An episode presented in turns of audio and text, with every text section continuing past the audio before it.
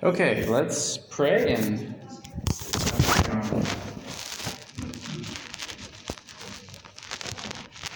Father, we thank you for this morning. Thank you for Pastor Josh's words and verses.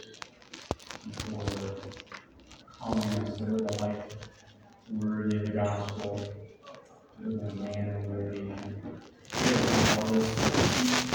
do that with every fiber of our being, but also at the same time, we complete our dependence upon your Spirit, recognizing that you are the one who supplies our ability, uh, the energy to do so. You're also the one who changes our hearts to desire to live that way as well. And Father, I pray that you, pray that you help us to find that balance, and I pray that as we continue working through John, that you would just continue to instruct our hearts more and more in how to live with an invisible Savior for his glory. This is your Son's name. Amen. All right, if you want to, you can open your Bibles to John chapter sixteen. That's where we're going to be. We're going to finish out John chapter sixteen this morning. And there's just one more chapter in our upper room discourse. We've been studying John thirteen through seventeen for the last couple of weeks. And last week we didn't finish.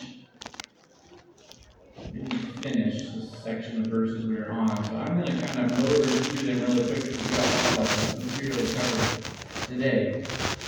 But in John chapter sixteen, verses five through fifteen, we were looking at the ministry of the Holy Spirit. Um, the, and we were talking about the spectrum of views, the wide range of views people have on the ministry of the Spirit. We talked about why that happens and why people tend to swing from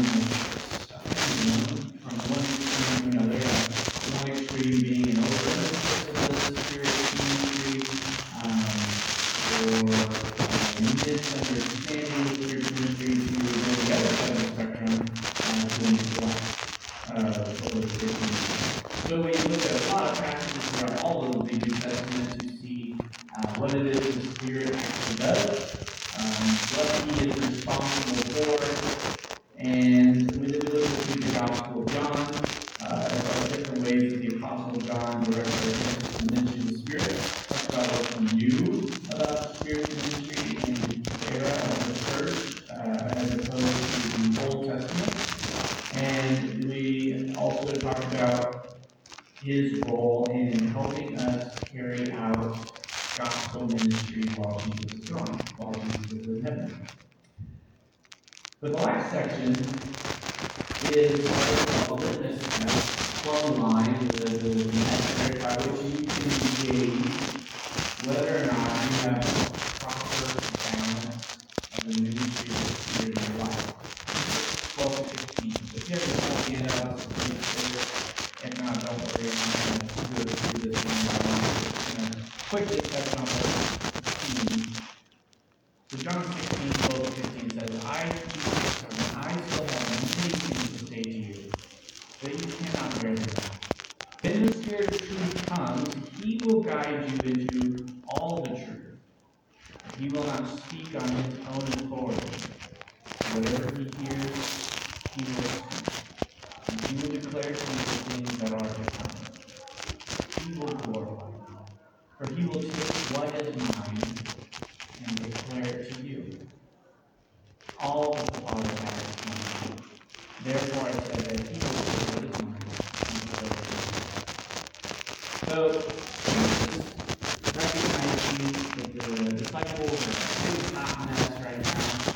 They are not in a state of mind to receive more truth. In addition to that, they are not able to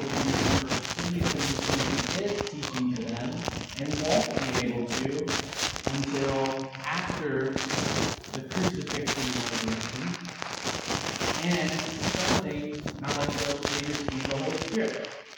There's this kind of a, a veil over their eyes, a little bit of a fog, and it's easy to be to them.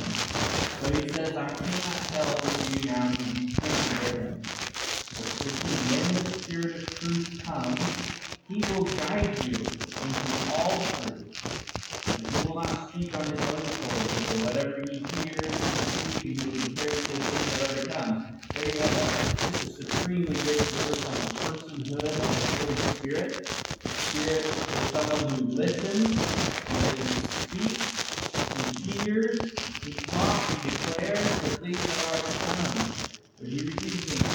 Why is the Spirit leading? Why, what truth does the Spirit guide believers into?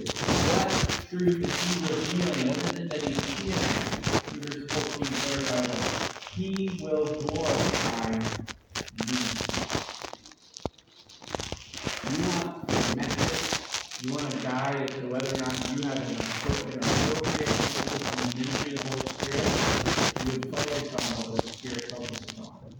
Your heart would be attuned to the things the Spirit is busy doing. What is he doing? The Spirit is to glorify the Son. May see the understanding that the dead and I inappropriate to say that the Spirit is Christocentric, Christ-centered. See it right here in front of you. The Spirit will glorify you. He will take what is mine and declare to you. All that the Father has is mine. Therefore, I said that he will take what is mine and declare to you.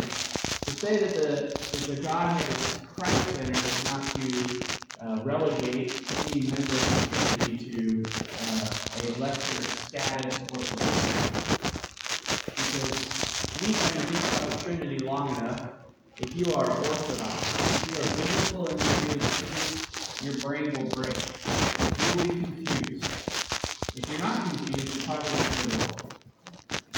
There is a level of confusion that comes with the Trinity because God is holy. He is transcendent. He is transcendent. He reveals himself to us. We can understand his community, but there's always a limit. That is why we need to get better at the nature. We need to transcend non-all.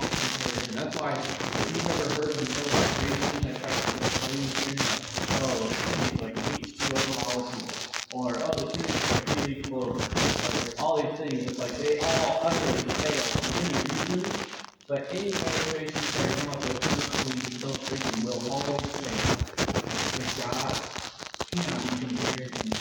Everything you do falls short.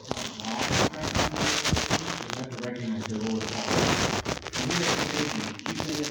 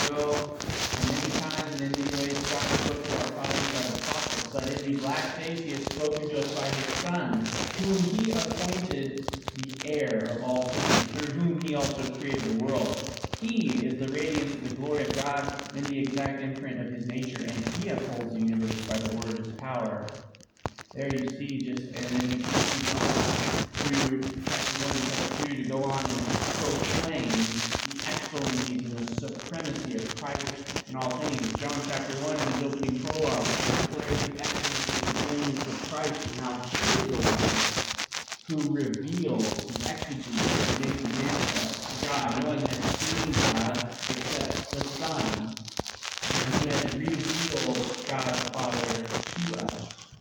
of you and asked you to kill the Father and his Son. He said, have I not been with you so this long?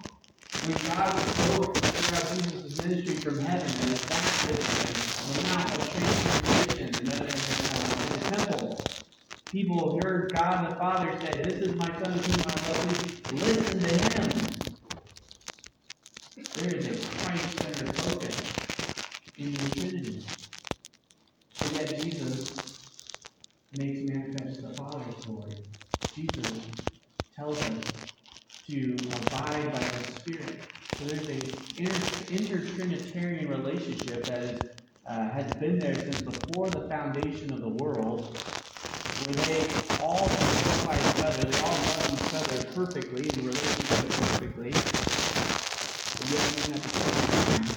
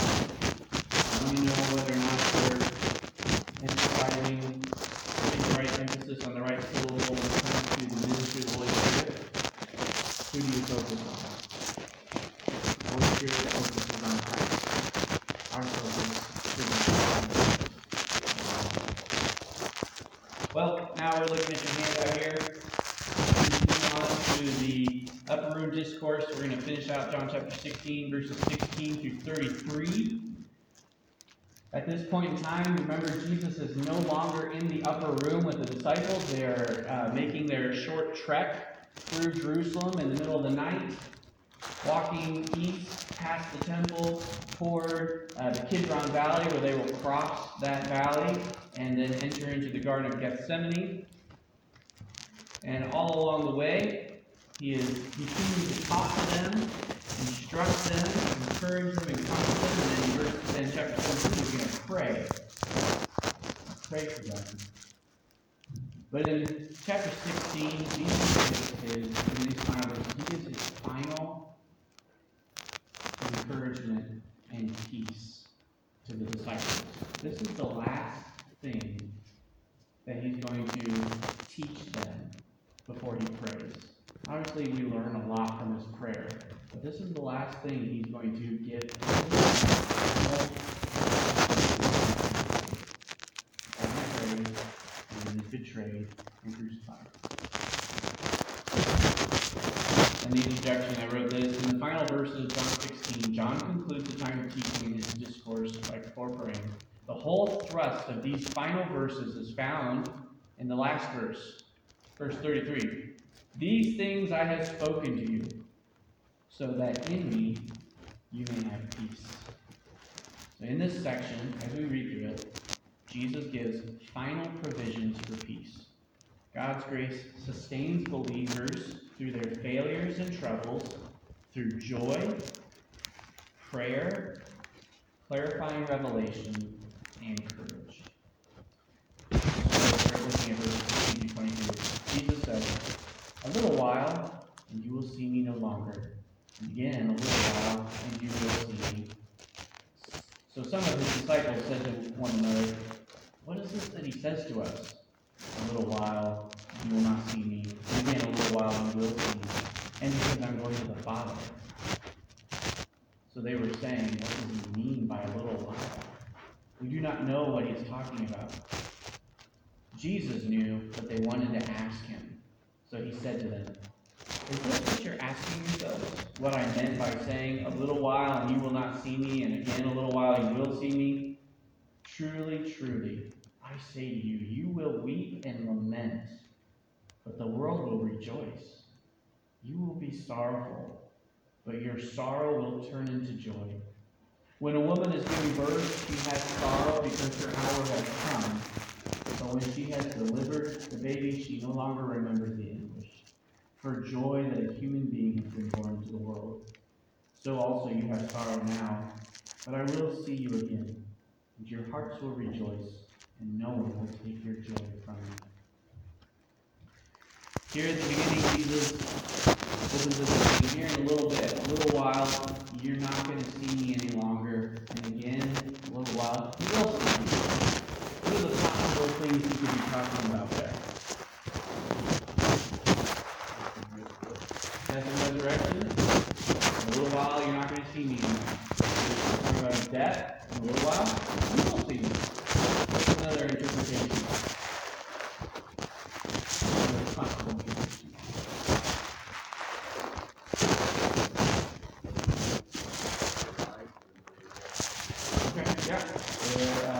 They're going to live out their lives without him, and then when they die in heaven, and then yeah. Second coming, yeah. He could be his departure, he could be his ascension. After his resurrection, he spends about a month uh, with the disciples, teaching them some more, and then he ascends into heaven. So it could be, hey, I'm going to go, I'm leaving, but you'll see me later. Verse twenty says, "Truly, truly, I say to you, you will weep and lament, but the world will rejoice." In light of the weeping, what departure return do you think Jesus has in mind? In a little bit, in a little bit.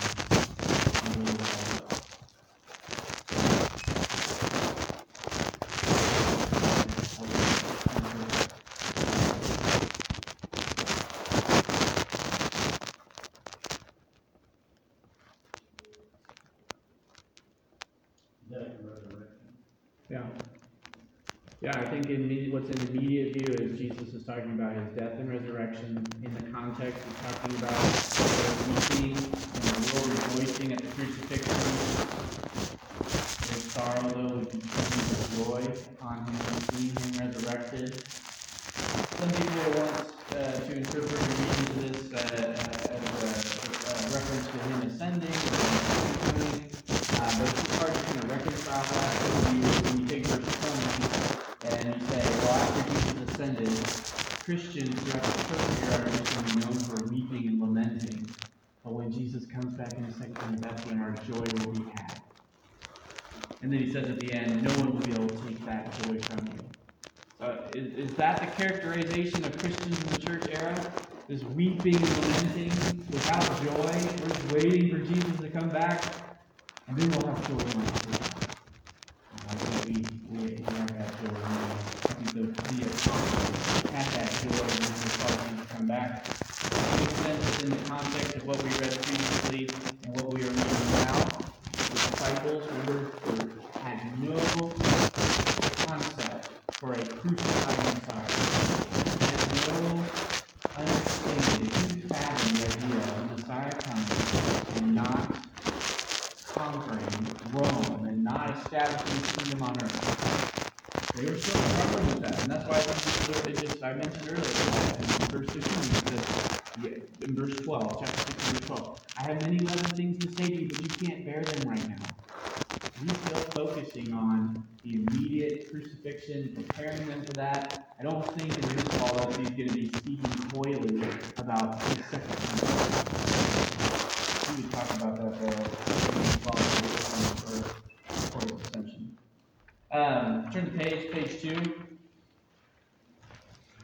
Judging based on the questions the disciples asked in verses seventeen to eighteen, we kind of gather that they're still struggling with crucifixion. They're going like, what does he mean? In a little while, he's going to be going, he's going to be coming back. And the disciples even reference back to earlier chapter fourteen when Jesus says, I'm going to the Father. And they're like, what does he mean? In a little while, he's leaving, he's going to the Father. Rick Collins' connection is still failing to see crucifixion over the past. We talked about some struggles, we talk about a lot of these our lessons, so in order, in order to take time, I'm going to back a little bit. Look at Luke chapter twenty-four, right there on the page. Um, and, and this is the context of a few of the disciples walking on the road to Emmaus.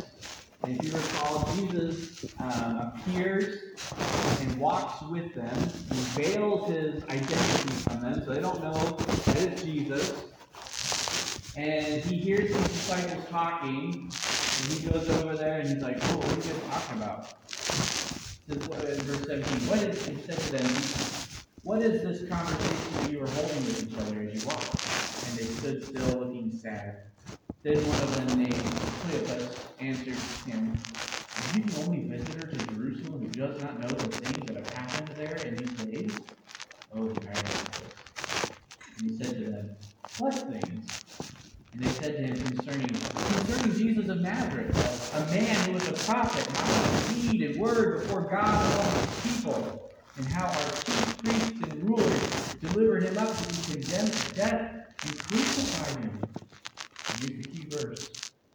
There's the presupposition that the disciples and the Jews are struggling with. Verse twenty-one. But we had hoped that he was the one to redeem Israel. Yes, and besides all this, it is now the third day since these things happened. We had hoped he was going to redeem us. Think about the Egyptian uh, in Exodus kind of language, the idea of redemption, purchasing somebody out of slavery, setting Israel free from slavery in Egypt. That seems to be here. We thought he was going to set us free from bondage to Rome, from bondage to our enemies. We have been in bondage ever since we were in Babylonian captivity. Yes, we were set free, but we have been struggling ever since and oppressed. We thought the Messiah was going to come and set us free. Now it's the third day since he's been buried. They were without hope. They were sorrow. They were sad. They were missing the big picture. That's why they were sad. They had part of the scriptural truth, right? The veil to them is stumbling block, this idea that they're in Isaiah fifty-three. That before the physical kingdom could come, the suffering is going to happen. Question number five. In our text, Jesus uses the analogy of a woman in labor to describe the feelings of the disciples. How does this analogy correlate with Jesus' crucifixion?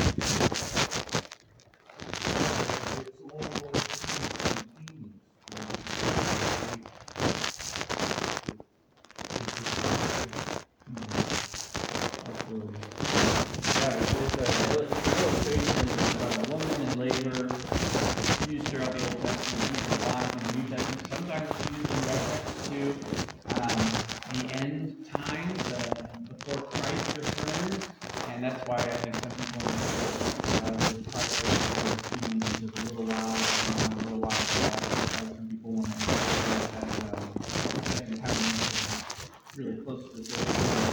Just because the use of the word doesn't have to always be connected to end times.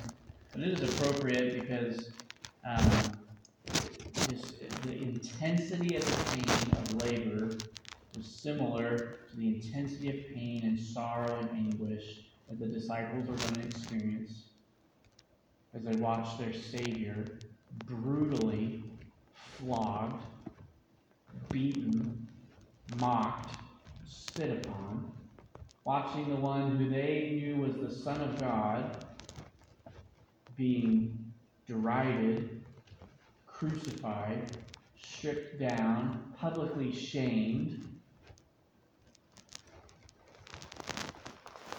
And that pain and sorrow usually comes as overtaking joy.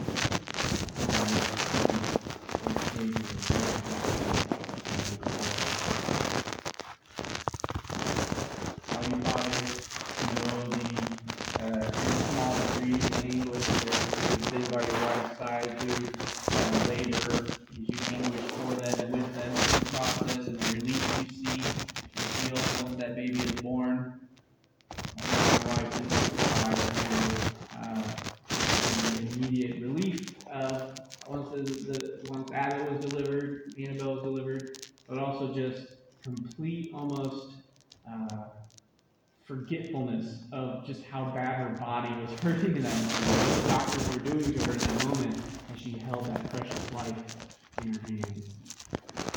And uh, it's just an amazing thing, that's an appropriate illustration here to describe the, the experience, emotional experience that the disciples are about to go through. Why Jesus says here in um,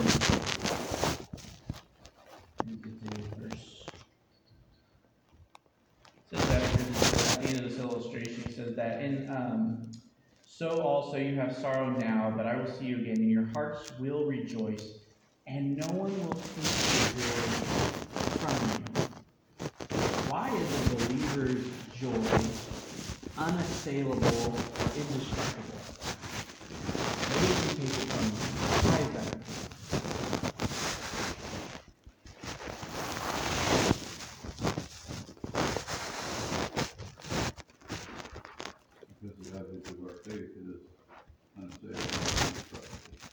Object of our faith is unassailable. The object of our joy, the source of our joy, is unchanging, immovable, indestructible. Absolutely. I think that's why in different passages like Philippians chapter four, you can be commanded to rejoice. You are commanded to have an emotion. Isn't that interesting? Commanded to have an emotion. You're commanded to rejoice in the Lord. He is the source, the direction, the river, the spring of your joy. Rejoice in the Lord always. Always, every day, every circumstance. Again, I will say, rejoice.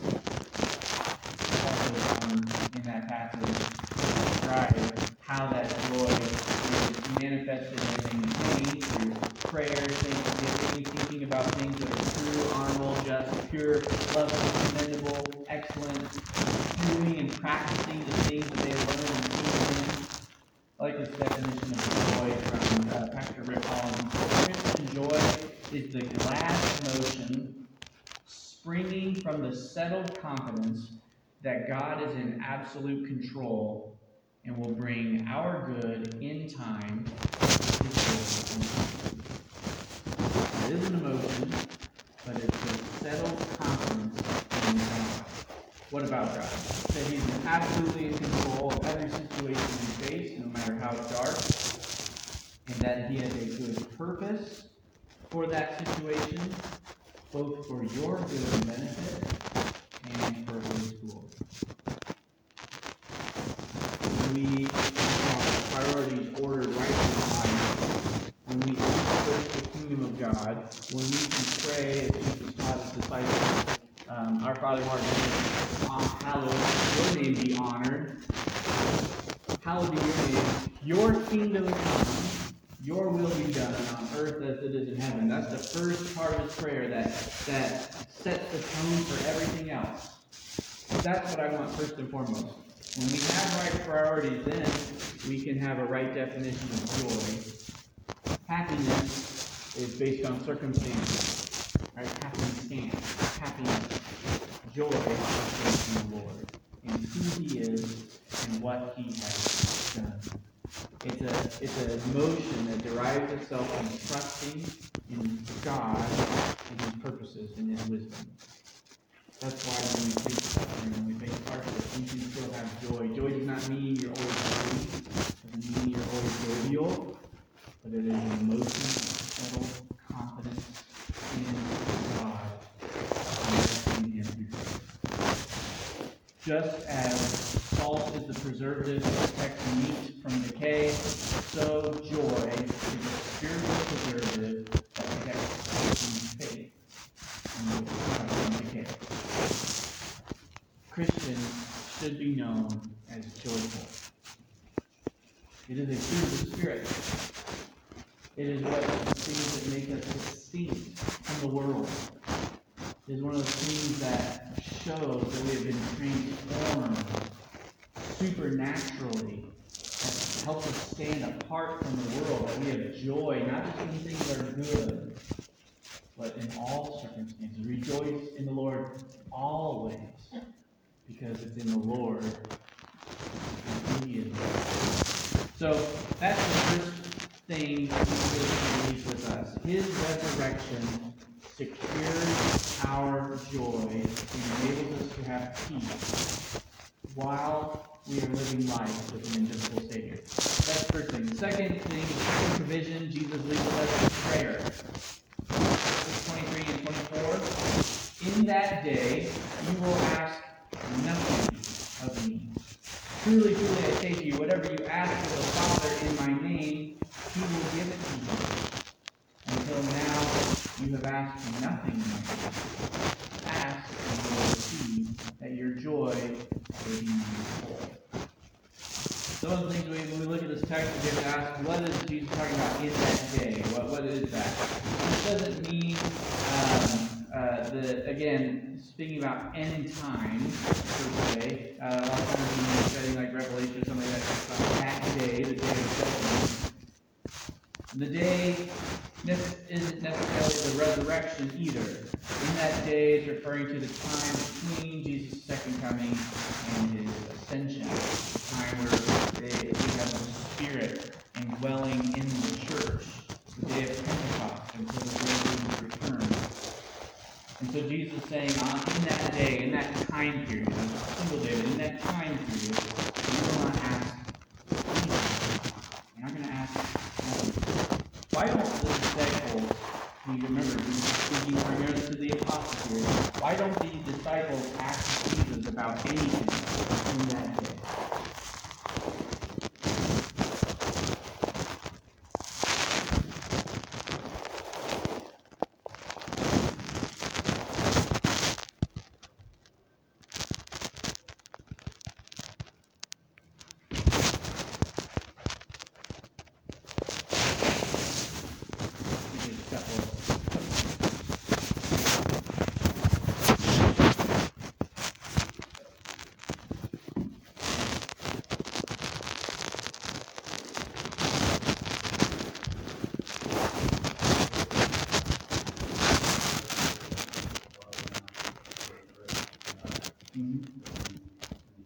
Yeah, that's part of it. Yep, so we have a direct relationship to God because of what Christ has done. And Jesus is saying, I'm not going to ask anything of me anymore. So that has part to do with it. We'll explain that a little bit more in just a moment. He's saying you're not going to ask me of anything anymore. So I think that part of it is that we have the Holy Spirit. Holy Spirit illuminating our, our minds, helping us understand the Word. We don't need to ask. I mean, practically, remember, speaking to the disciples here. First of all, you're not going to ask me that anything because you're not going to be around. That's part of it. I think it's just like a practice of us. You're not going to ask me anything because I'm not physically going to be there. When Jesus was with them for about a month, before he said they asked him not to question. I think that's why he was referring to the gospel. The Holy Spirit in your life promises that. Holy Spirit in your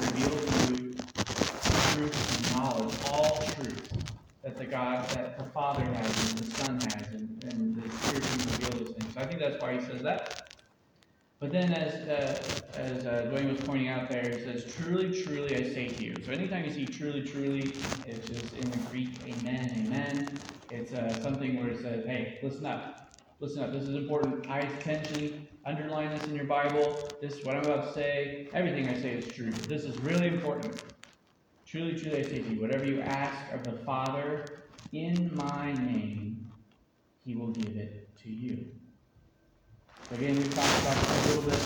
Jesus brought this theme up asking you to believe in earlier chapters. Um, there's not some uh, things that you put on your prayers that make it hit heaven. Not a little special incantation or bell at the end that makes your prayer sanctified. Pray in Jesus' name, you can pray in accordance with His will. So you understand what Jesus and God wants you to be praying for. When you pray within God's will, He will answer it. He will give it. So He says in verse twenty-four, "And now you have not asked anything in your name. You have asked for anything." And that's true. Up until this point, in December, when we taught them to pray in Matthew six or Luke eleven, to pray this way, "Our Father." So the first thing the Father will pray is to pray to Father, pray to God. And then Jesus, If they, if they weren't praying to God the Father, they just asked Jesus directly. But now Jesus is saying, "I'm going to give you." And now you're going to be praying to God, but not just to God the Father anymore. You're going to be praying in my name. You're going to be praying in a new dispensation in which I have resurrected and given full, unfettered access to the Father. Ask me to receive the glory of God. So here we have an important meaning of peace, uh, our, our, our way to secure peace and to abide in joy is prayer um, that is made possible on the crucifixion and resurrection of Christ. Uh, this is over here from Leon Morris, a great commentator on page three. He is that the atoning death of Jesus will revolutionize the whole story. On the basis of the Son's atoning work, men will approach God and know the answers to their prayers. Acting in His name is not a way of enlisting His support. It, it is rather a pleading of His person and of His work in Him. It is praying on the basis of all that He is and has done for our salvation. And remember the context again of praying is then seeking to continue to carry out the ministry that Christ has started of converting sinners to the gospel. And the Spirit is going to be with them, helping them do this, to helping them remember the commands that Jesus has given, to helping them remember all that Jesus has taught them over the years. The Spirit's going to be helping them do that. The Spirit's going to be at work in convicting the world of their sin. They're there and busy, and in the midst of ministry, toiling away, and in the midst of suffering persecution, while carrying out mission, anything that they ask the Spirit to help them carry out God's will, God will answer that and accomplish it. And in the midst of that, the question before we had asking has been open this whole time. About to leave them, and how that His uh, crucifixion and resurrection has accomplished salvation and has ushered in the new church era. They will be asking the Father directly on the grounds of what Jesus has done for them, the atoning work.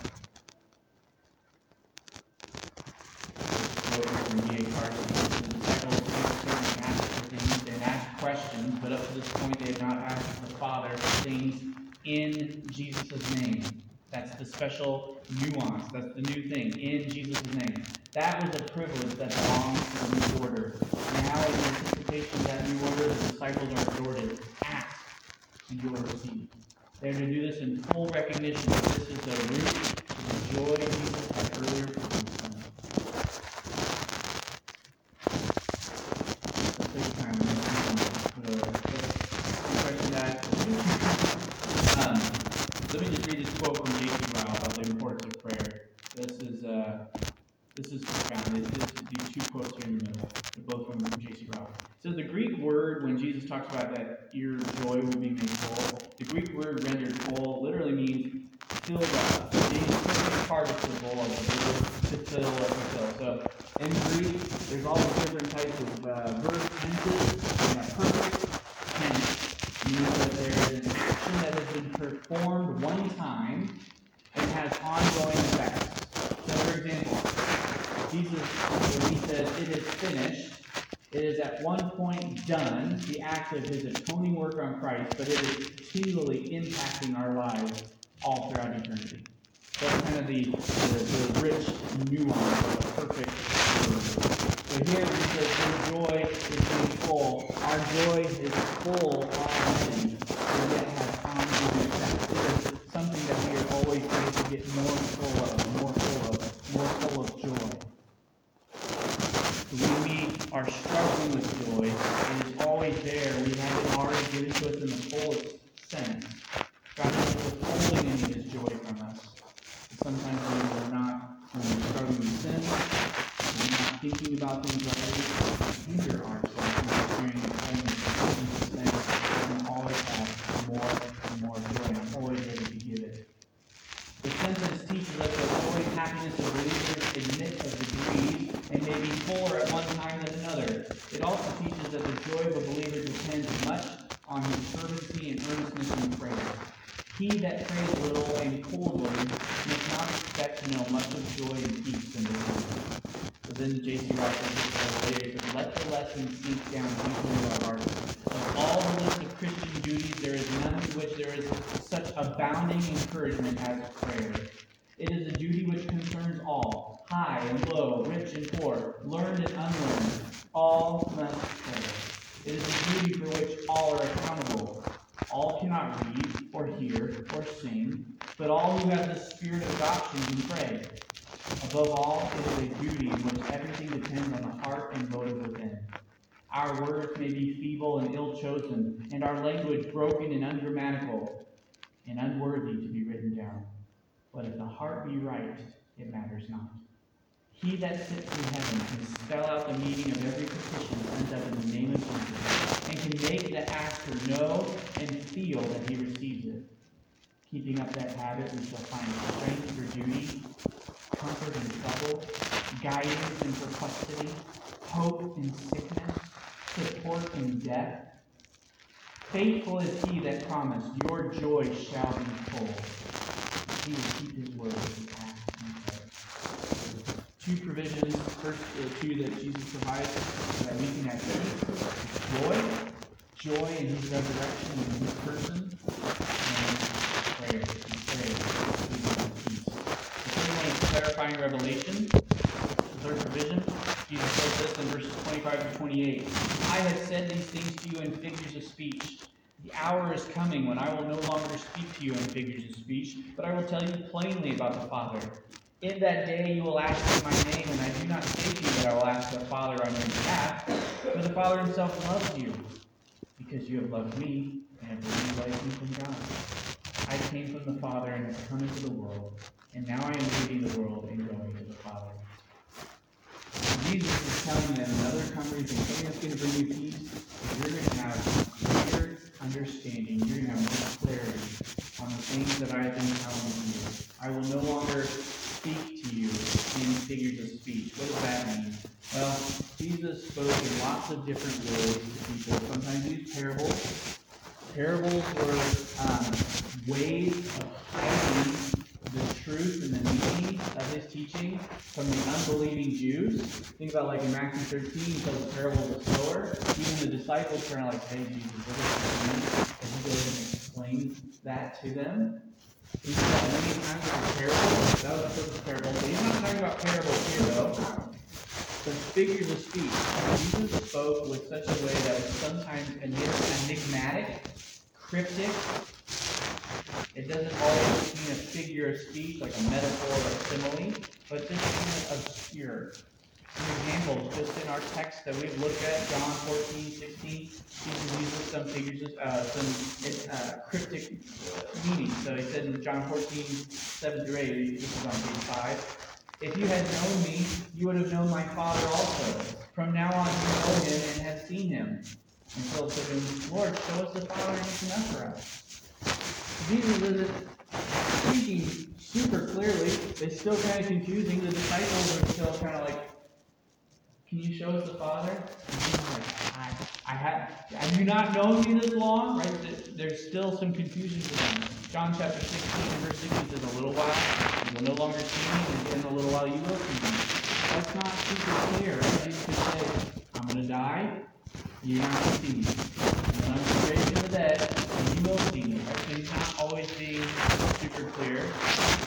And then in verse, uh, verse twenty-one, he uses another illustration to speak of their anguish. So this is helpful in part because um, uh, he's going back to the obscurity, but this is how I interpret it.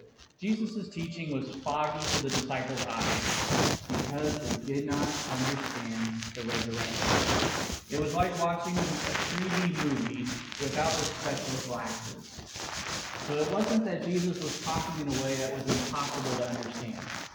Jesus wasn't hiding things from them on purpose. Jesus was trying to use language that would help them, but the young always understood that it wasn't until after the cross that all of this will be clear.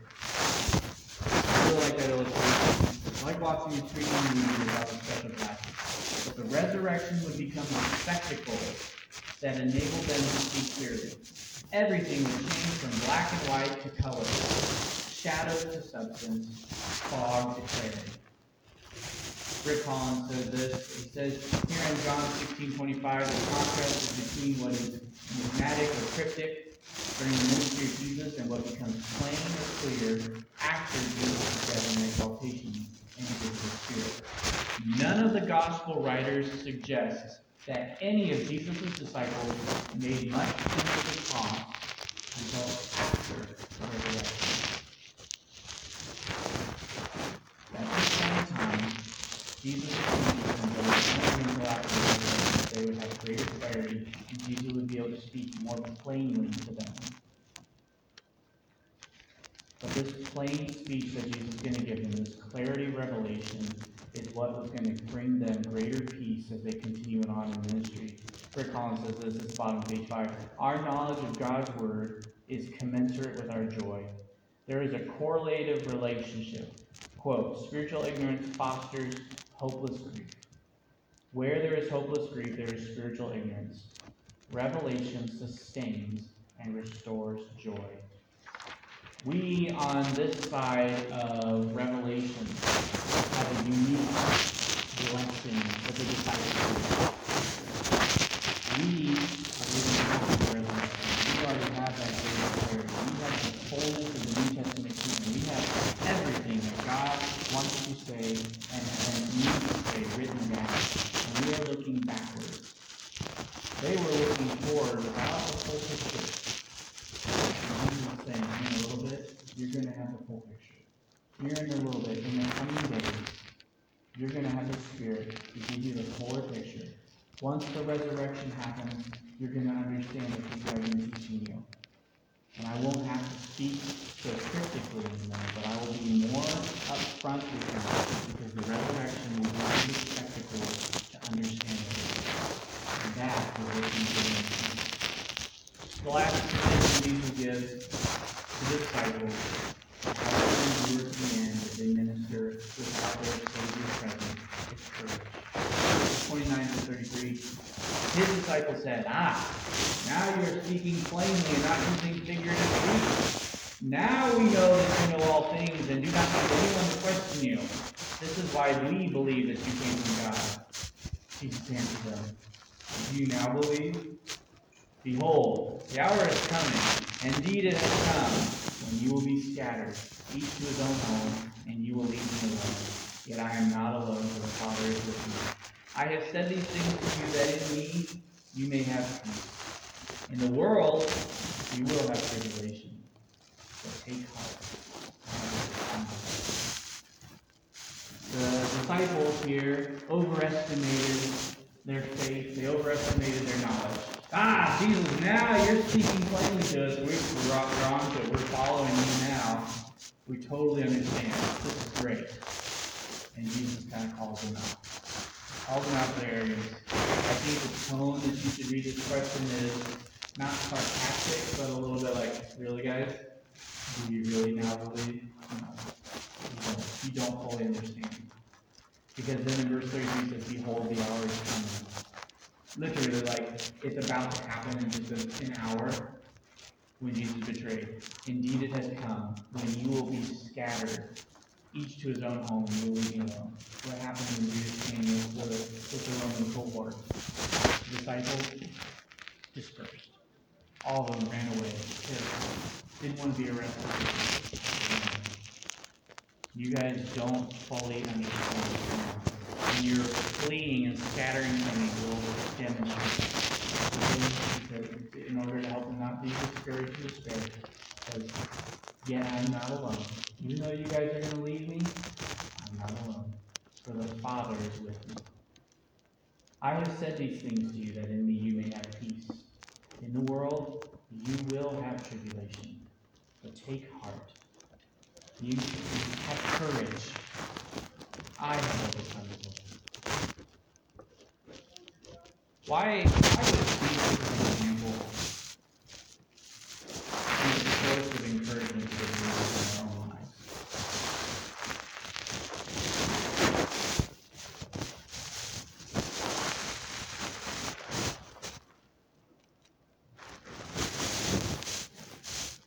Remember, when he was walking to the Jerusalem, the text comes out that Jesus was walking ahead of them in full knowledge that he was walking towards crucifixion and the disciples of him. Why is this an example? Why is this statement here too? I have overcome the world. Why is that a source of encouragement to believe?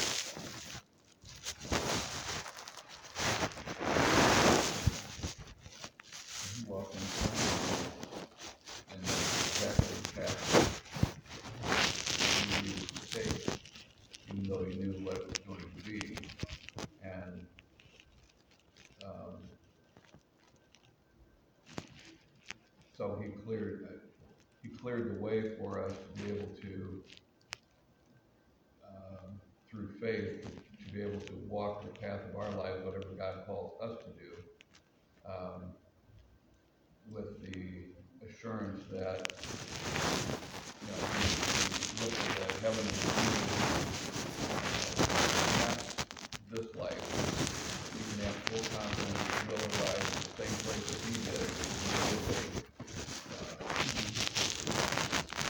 Yeah, I mean, I think the other, the other aspect too is just understanding why Jesus himself should walk ahead, knowing what's going to happen. In Hebrews chapter twelve says, "Out of the joy that I had of him and endured the cross."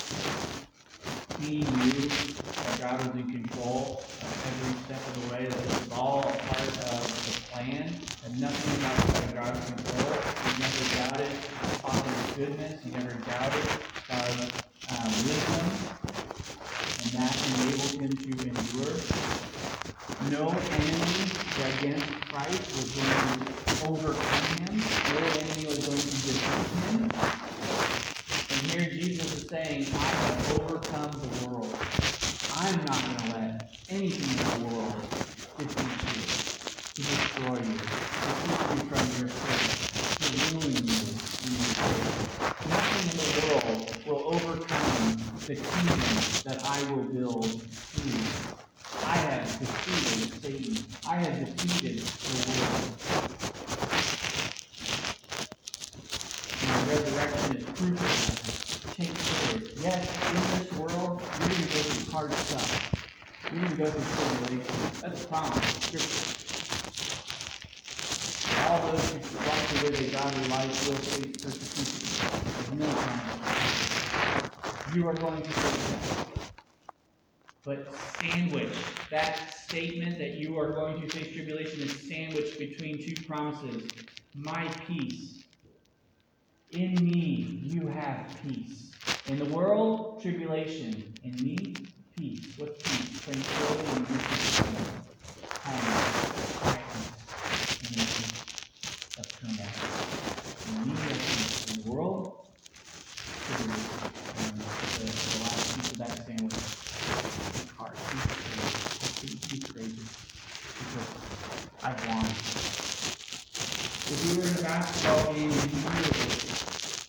that your team was going to win, God told you, your team was going to win. You look at the scoreboard, and the opposing team is ahead of you by thirty points. And there's only two minutes left in the fourth quarter. You might be tempted to doubt, or you trust that God says the victory's already there. You're going to win. Do not be discouraged. Take heart. Get out there and keep serving. That is all the time we have today. We're going to go over. Next week, we'll start John chapter seventeen. A high priest in prayer. It's going to be awesome. Uh, Brent is going to be teaching for me. And that's going to be after that, because I'll be preaching the next few weeks. Um, but I'm really looking forward to uh, getting on the back end of John seventeen and getting to teach through that. It's going to be a really rich passage. But uh, thanks, everybody.